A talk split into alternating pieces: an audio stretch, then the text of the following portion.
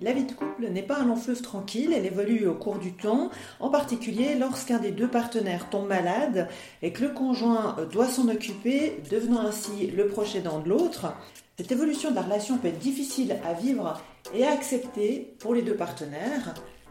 Nous en parlons avec Marie-Noëlle Legros, consultante en psychoéducation et répondante de la ligne d'écoute de l'association Proche aidant Valais.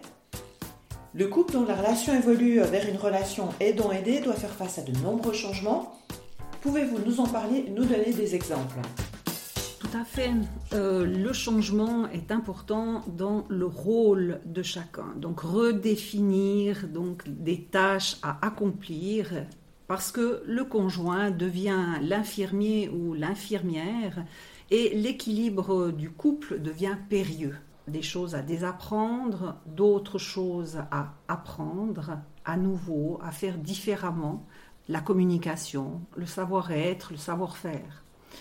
Le conjoint deviendra petit à petit une béquille de survie à domicile qui mettra en place toute une série de stratégies afin que le quotidien devienne des repères rassurants.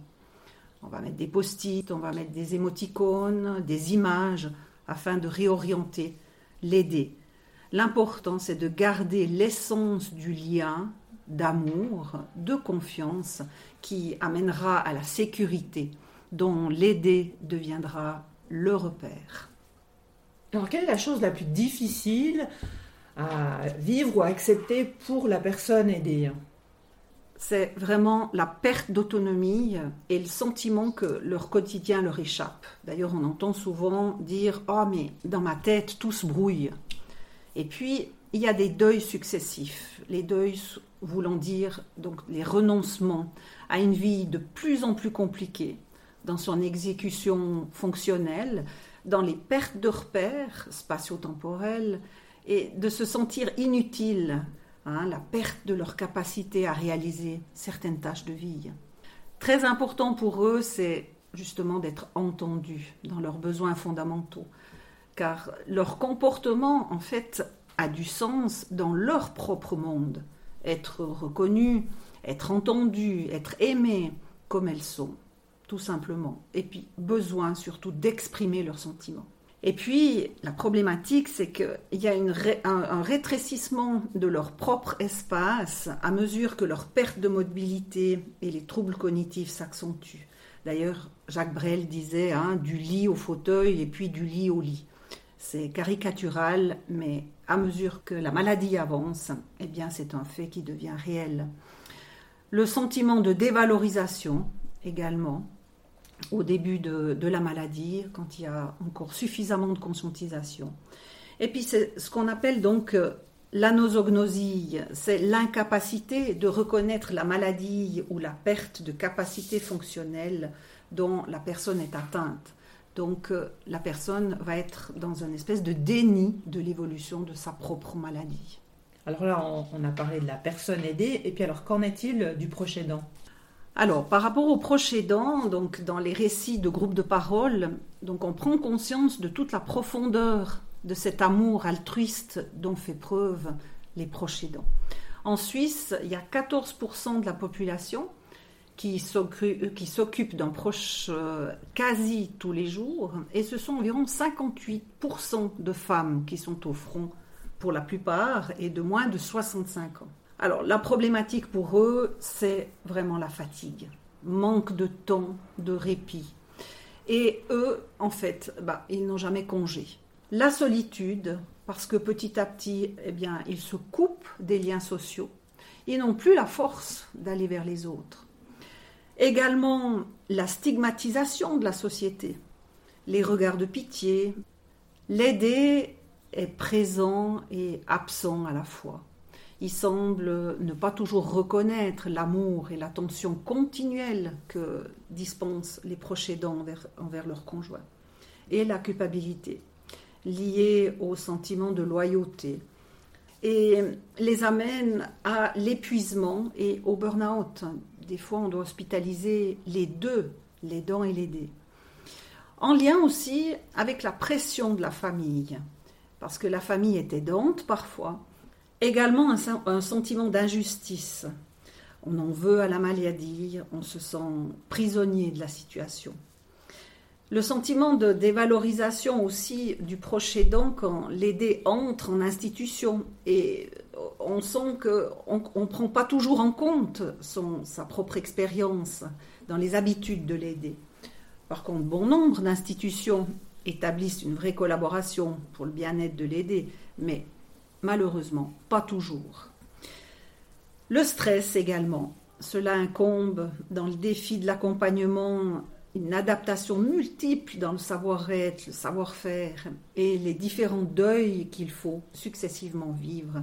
Quand je parle de deuil, je parle de deuil blanc, c'est-à-dire un cheminement, un processus qui peut se vivre sur des années en devant s'adapter continuellement à l'évolution de la maladie.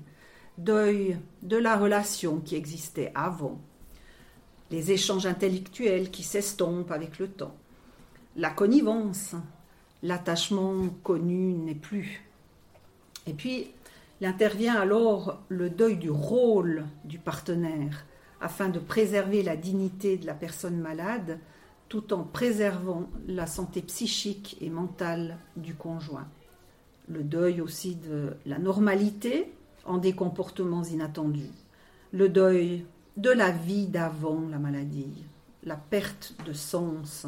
Le proche aidant ne sait plus s'il doit pleurer ce qui a disparu de la personnalité de son conjoint, alors que bien des aspects soient toujours euh, présents. La perte aussi de la prédictibilité liée à la perte de tranquillité d'esprit pour les proches. Il est désormais nécessaire de penser pour l'autre. Et pour finir, le deuil de la présence de la personne et l'adaptation à la perte du rôle de l'aidant. Mais j'aimerais aussi mettre le point sur ce qu'il faut entendre également, c'est la joie d'être un proche aidant. Parce que j'ai énoncé beaucoup de choses négatives, mais il y a aussi une joie d'être proche aidant. Et j'aimerais aussi transmettre la notion de proche aimant et non pas aidant, aimant vraiment. C'est-à-dire que pour le proche, c'est un accroissement du bien-être dû à la qualité des relations quotidiennes entre eux et la personne aidée. L'augmentation du sentiment de tendresse, de l'intimité, retrouver pour certains sentiment d'être utile, de donner sens à sa vie, de se nourrir de cette relation. Et sentiment pour certains, carrément, c'est de, de réparer ou de régénérer des relations endommagées par la vie. Pour éviter toutes ces souffrances hein, euh, physiques et psychiques, un proche aidant, en particulier euh, lorsque celui-ci est âgé, à quoi doit-il faire attention? Y a-t-il des limites à se fixer et à ne pas dépasser? On dit vraiment prendre soin de soi, c'est vraiment apprendre à honorer ses limites. Et puis cela, eh bien, ça demande de l'humilité. Humilité parce que il faut savoir se faire épauler. Reconnaître que l'on n'a pas toutes les compétences ou la résistance nécessaire pour assumer tout seul cette charge. Accepter ce qui est, la réalité que je ne pourrais pas changer, et ça, ça fait partie ben, des impondérables de la vie, tels que la maladie, les accidents. Échanger, garder un lien social. Le proche se met des fois à part, n'en peut plus et n'a plus le courage d'aller vers les gens. Et puis, je mettrai l'accent aussi sur l'impermanence des choses, des gens, que rien n'est certain ou acquis dans la vie et que personne ne nous appartient. Et cette acceptation de ce qui est est l'un des moyens essentiels de prendre soin de soi. Mais il faut une attention particulière aussi pour certains que j'ai remarqué également, cette dépendance qui pourrait en découler. Dépendance du rôle, hein, nourrissant le proche comblant à son tour ses propres besoins d'estime de soi, de reconnaissance, l'amenant à n'avoir plus de frein pour dire ici, il faut stopper. Alors une fois qu'un proche aidant reconnaît qu'il a besoin de se faire épauler, qu'il n'arrive plus à faire face à la situation, à qui peut-il en parler? Alors, il peut en, parler à son entourage, bien sûr. Hein. J'ai nommé tout à l'heure la famille, la, famille pour trouver un soutien concret dans l'accompagnement, au médecin traitant, qui mettra en place des aides ponctuelles ou régulières de type CMS, de type Croix-Rouge, associations diverses existantes dans la région. Et puis, il y a certains bénévoles aussi, ou, ou d'anciens professionnels qui se mettent à disposition aussi des proches aidants à des amis du conjoint également pour l'accompagner dans des actes ponctuels, des promenades, la présence, la lecture, boire quelque chose. Et puis il y a nos fameux groupes de parole qui sont là justement pour euh, accueillir ces proches aidants. Vous avez évoqué euh, la famille, qu'en est-il du couple? Comment faire pour maintenir une certaine harmonie euh, au sein de la relation? Alors, quand le proche aidant peut donc comprendre hein, tous ces, ces, deuils à opérer, les exprimer dans les groupes de parole et les professionnels, prendre conscience que cela fait partie du processus de guérison intérieure et donc trouver la force et la résilience nécessaires pour continuer donc à prendre soin de l'aider, à préserver dans sa propre santé. D'ailleurs, il y a une phrase qui dit Je sais que celui qui aime vraiment est celui qui n'a pas oublié ses propres besoins.